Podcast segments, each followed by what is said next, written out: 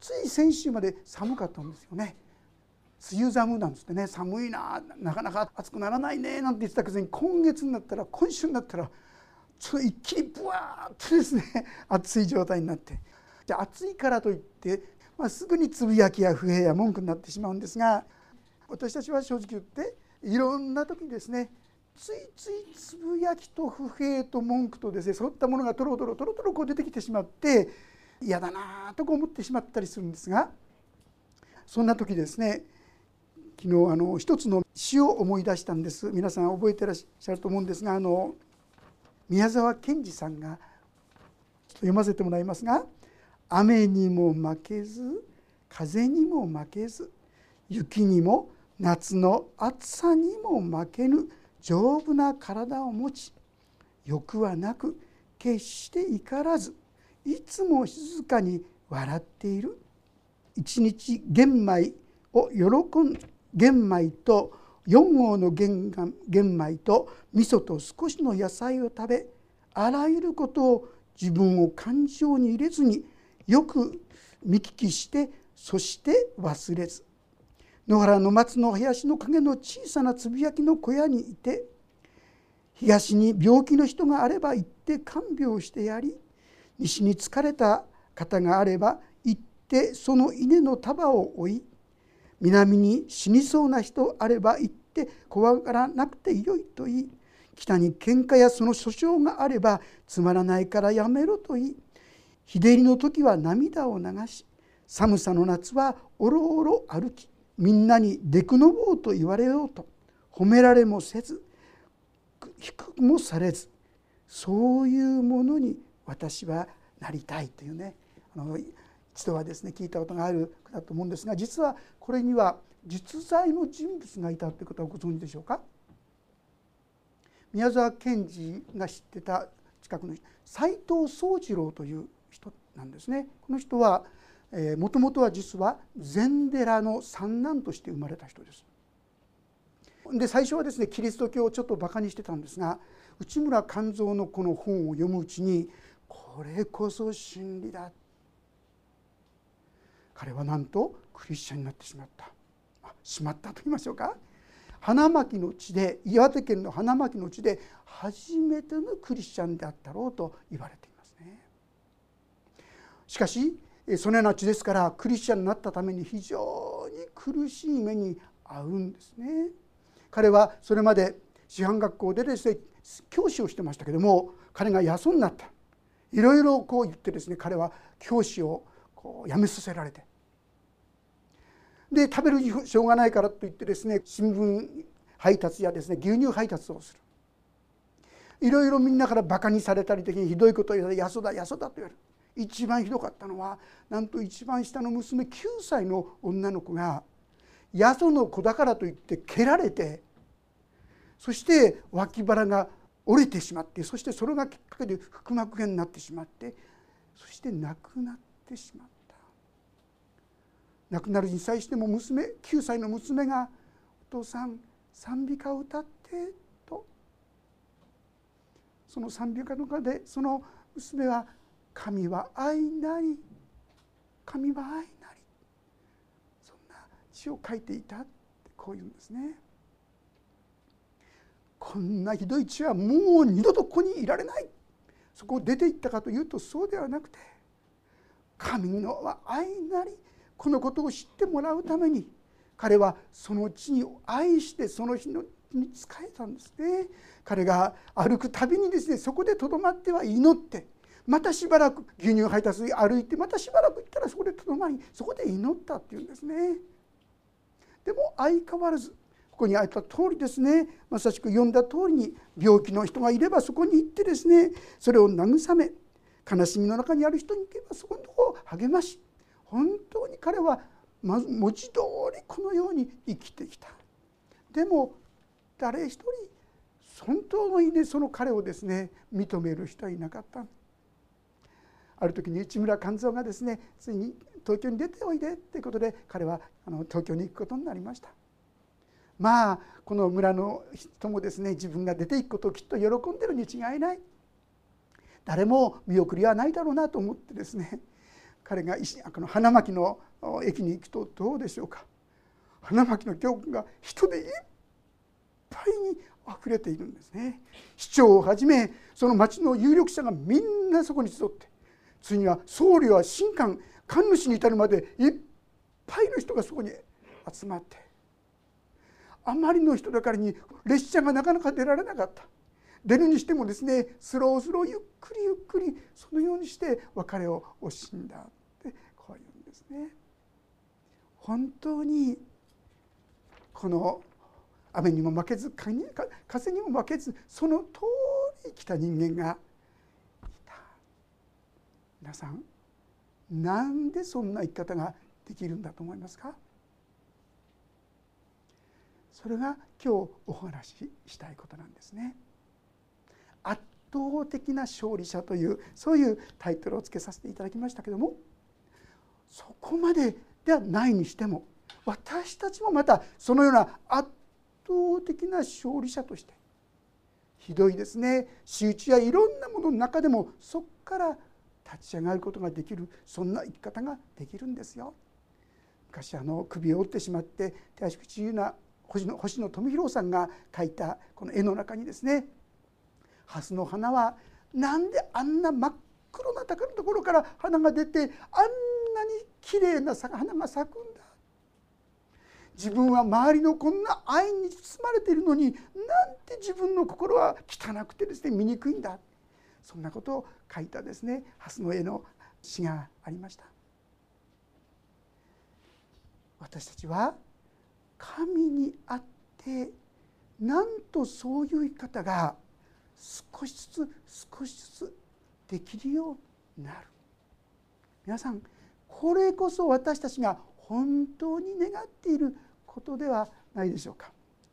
聖書は神は私たちを神の形に似せて作られたとこう言っています。聖書は神は愛なり愛の中に生きる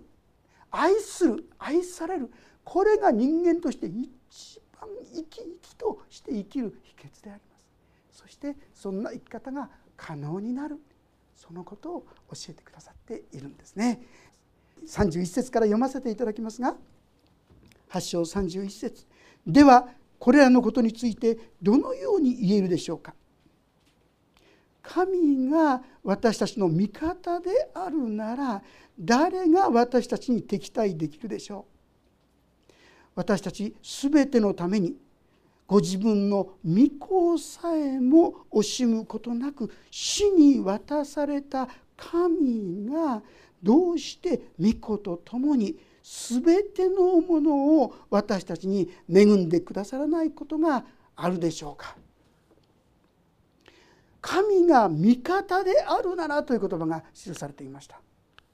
皆さん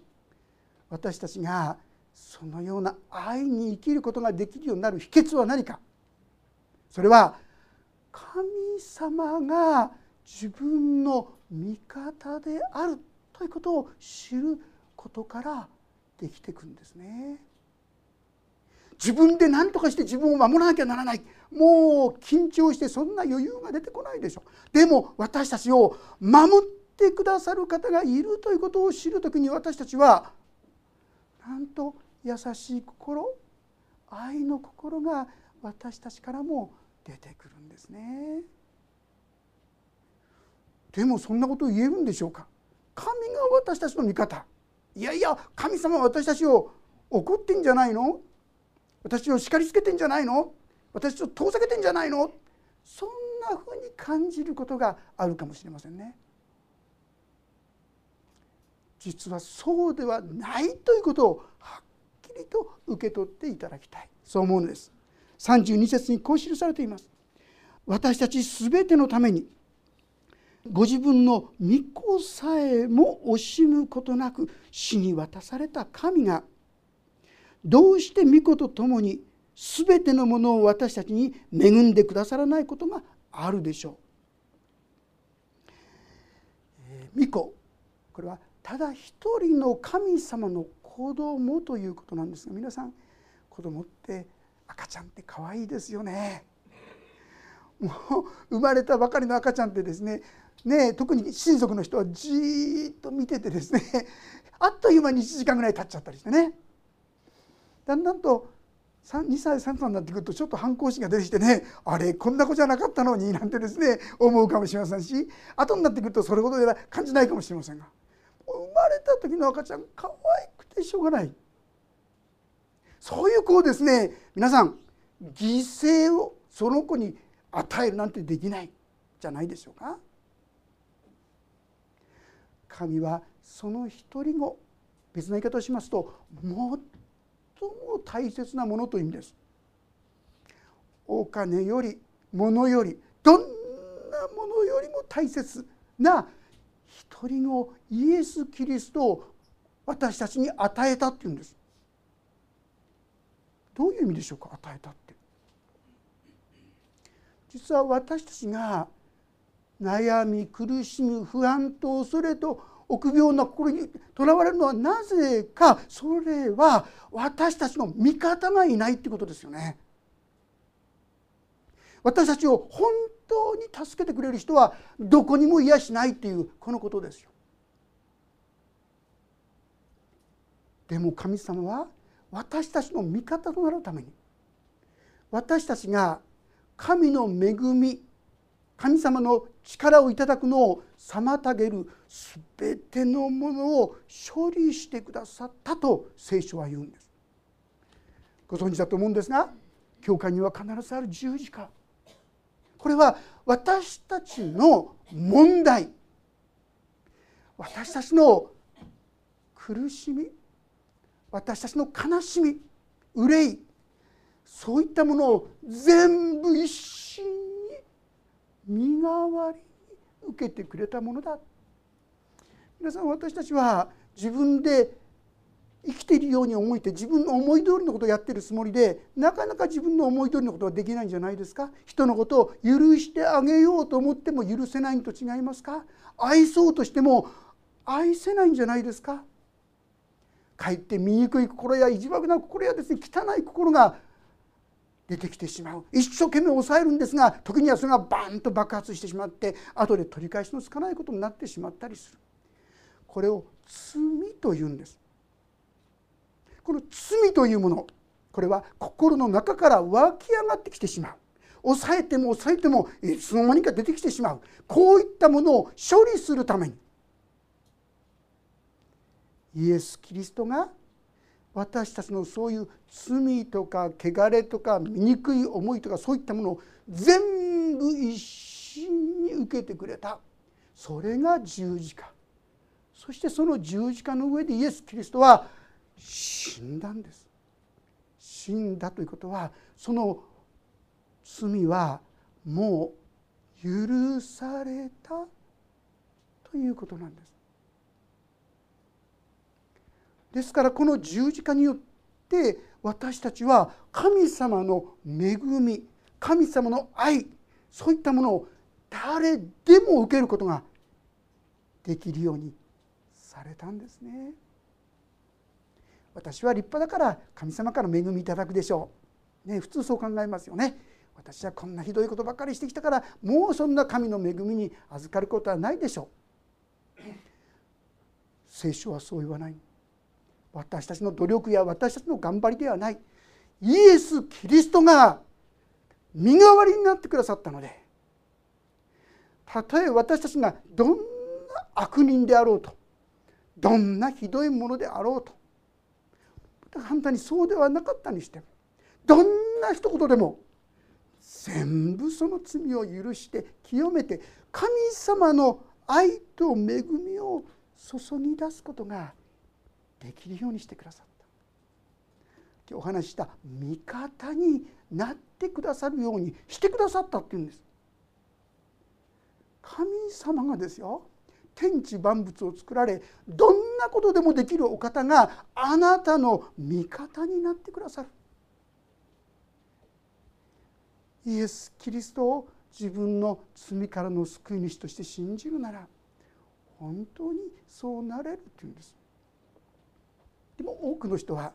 クリスチャンであったとしても「いやいやいや私はそんな恵み頂いてないけどね」とかね。そんな力味わったことないけどねそう感じてる方が結構いると思うんです。それは何故ですか？それは単純に今言ったその神様の恵み神様の愛。本当に神様は私たちを愛して許して新しい生き方命を与えてくださるということを受け取らないからなんですね。次のところちょっと読ませていただきますが33節に「誰が神に選ばれた者たちを訴えるのですか？神が義と認めてくださるのです」誰が私たちを罪あるとするのですか？死んでくださった方。いやよみがえられた方であるキリストイエスが神の右の座につきしかも私たちのために取りなしていてくださるのです。実は神様が御子イエス・キリストをこの世に送りました。罪を一度も犯したことがない清い神の子であるキリストを世に下しこの方が私たちの罪汚れを全部身に負ってくださった。そのキリストを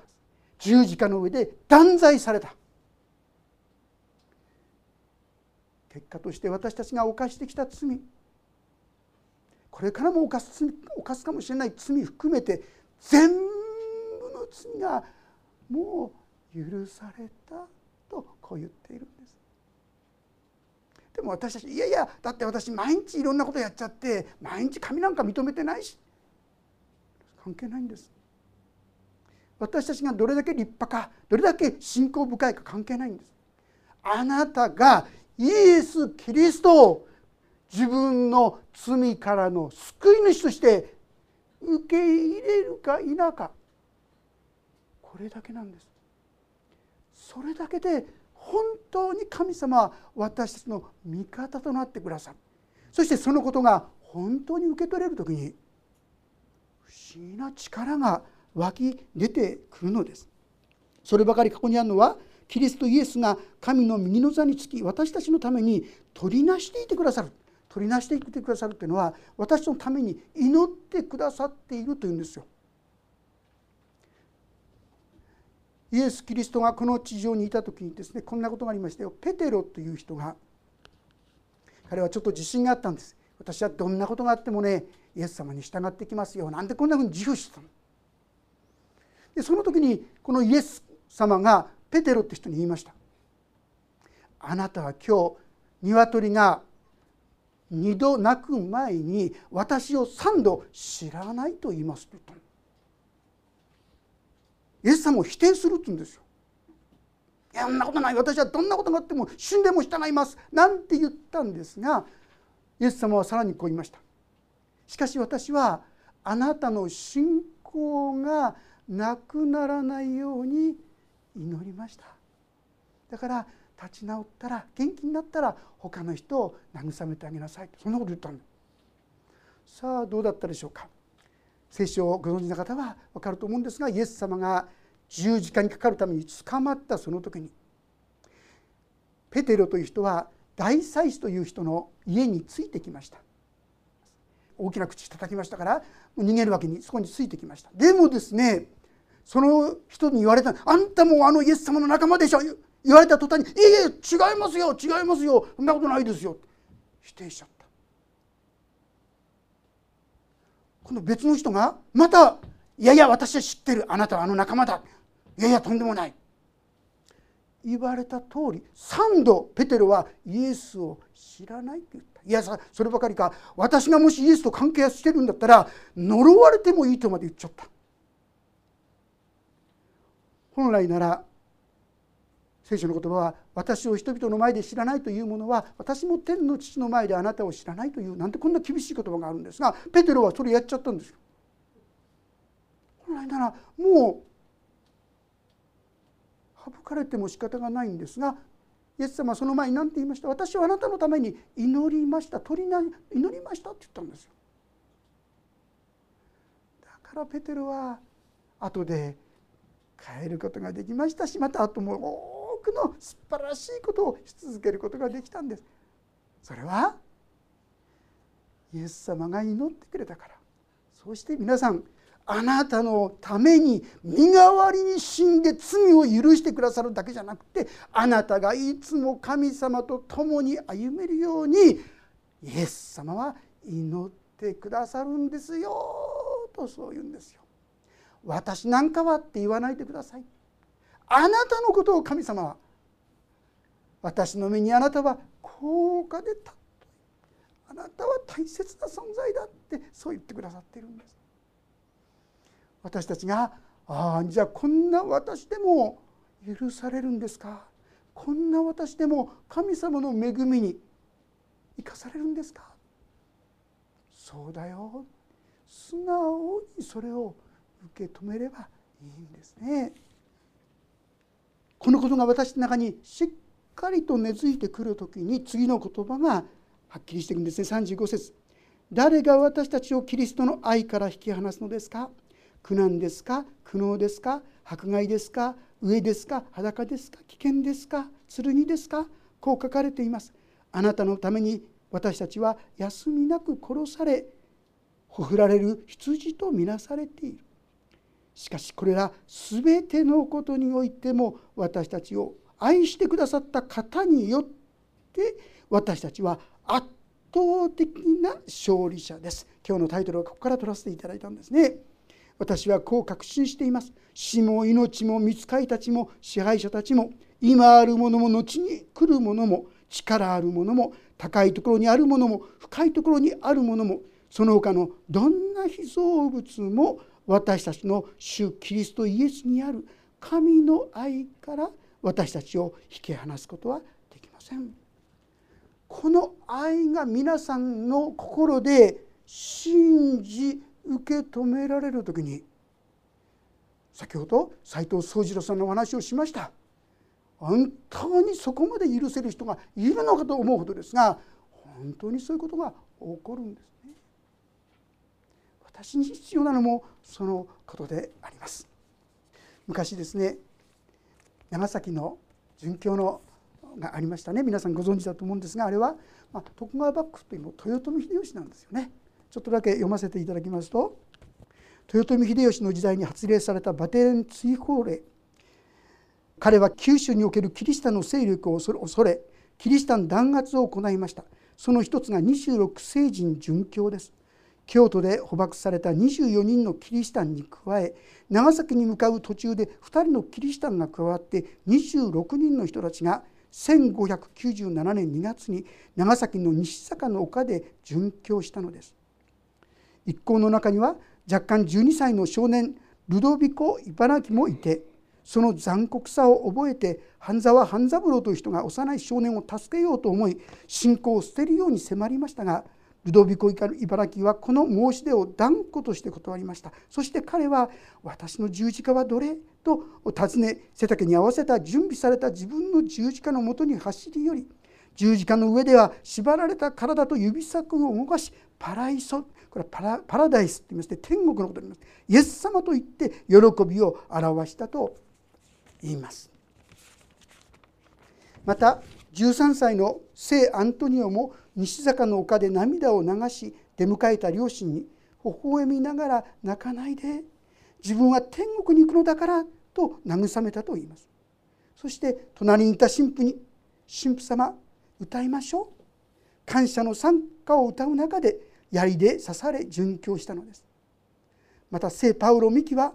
死を目の前にして周囲を取り囲む4,000人を超える群衆の前で十字架にかけられたままこのような説教をしたと言われています。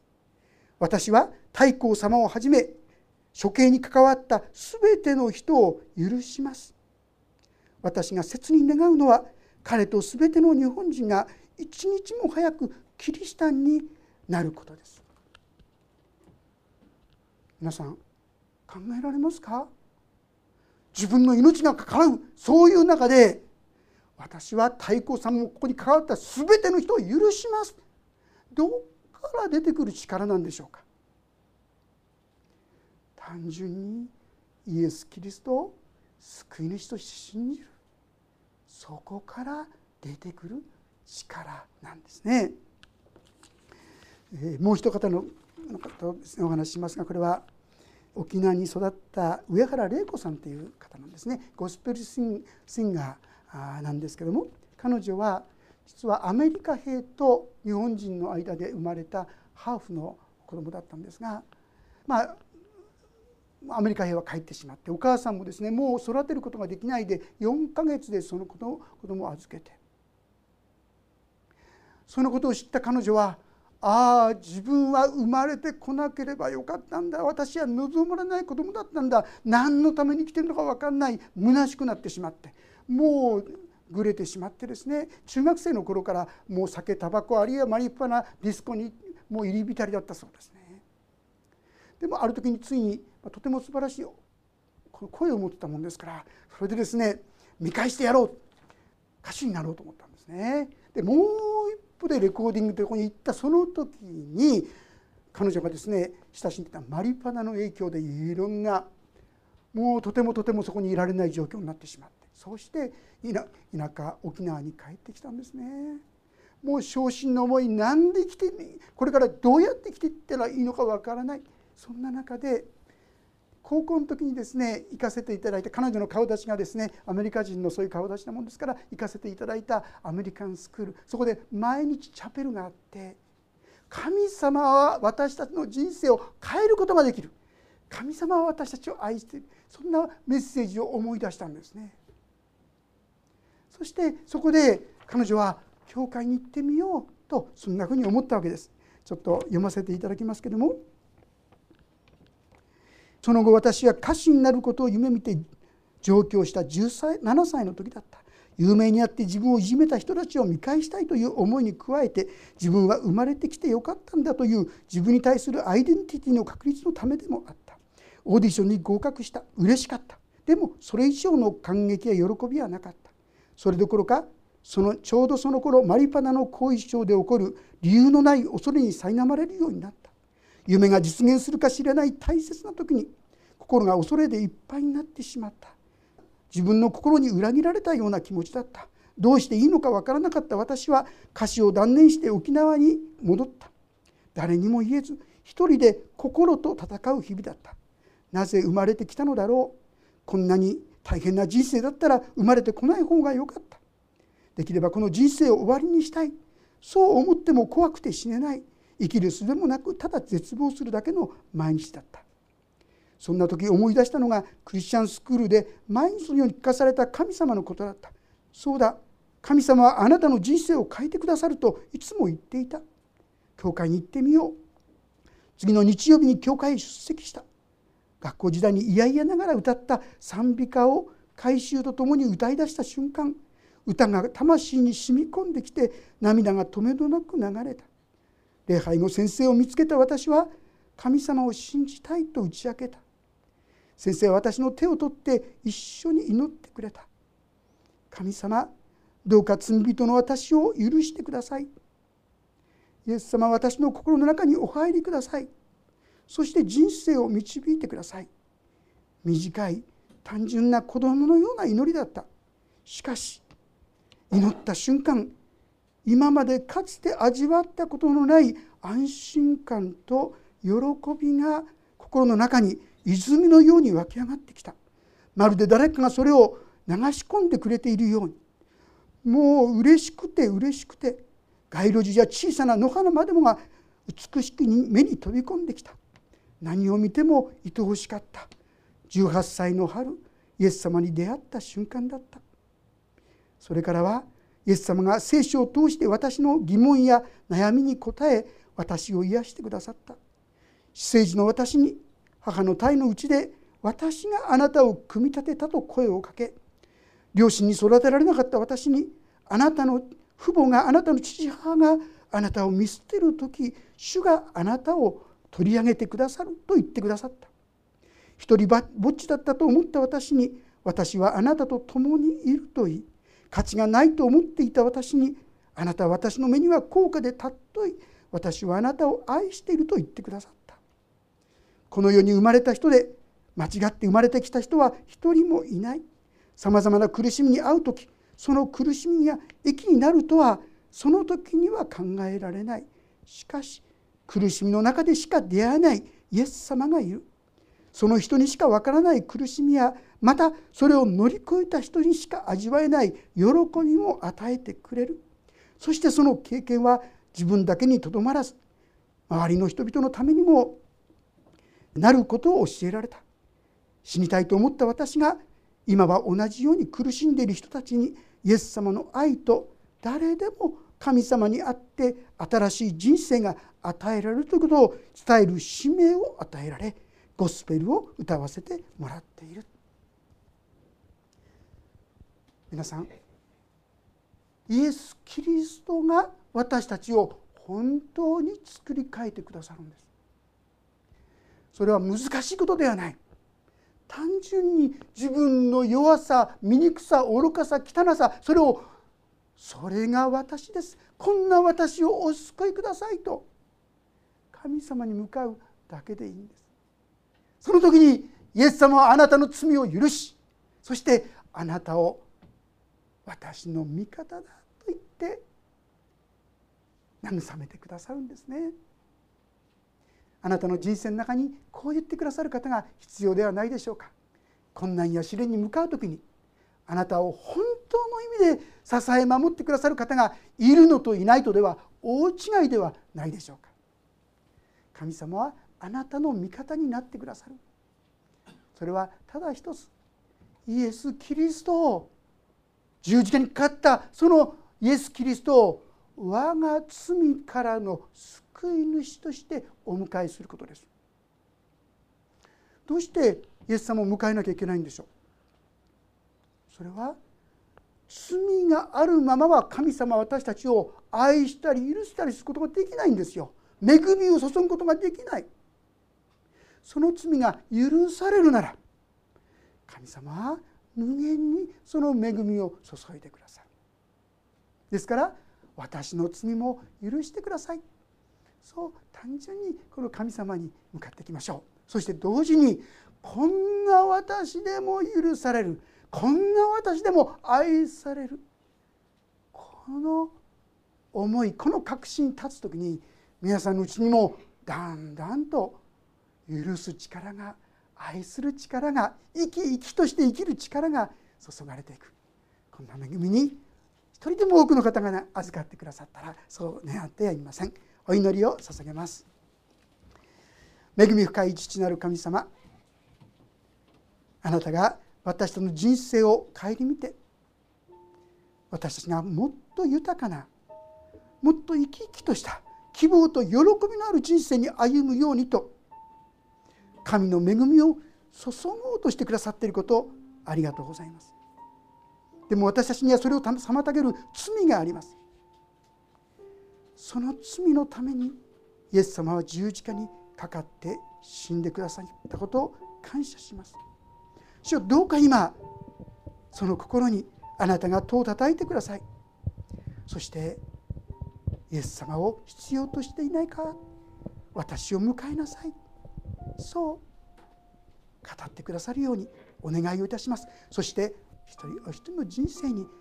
新しい命が豊かに注がれていくことができるように導いてください。続けてお祈りします。神様あなたがお一人お一人の心の戸にノックをしてくださっていることありがとうございます。今までの人生でこのままでいいのか新しい生き方新しい希望と喜びを持ちたいと思わないのか。神様どうぞお一人お一人が心を開いてこのイエス様をお迎えして新しい人生を始めることができますように導いてください。それぞれの苦しみや悲しみや困難や試練やでもしよそれを超える力愛の力がお一人お一人の心に満ち溢れますように。どうかお一人お一人の心に今あなたが触れてくださるようにお願いいたします。もしそうだこの神様を受けてみようかなそう思う方今私が祈りますからその後についてもしよかったら一緒にお祈りの言葉を出してみてくださったらと思います。クリスチャンたちもできれば助けてあげてご一緒に祈ってみてくださったらと思います。神様今まで私たちは神様を知りませんでした。でも神様が私たちの味方になり私たちの一切の罪を許し清めてくださることを信じます。ありがとうございます。今私のうちにも新しい人生を始めてください。神様の愛が満ち溢れて喜びと希望が私たちの心を満たしますように。主イエス・キリストの皆によって祈ります。アメン。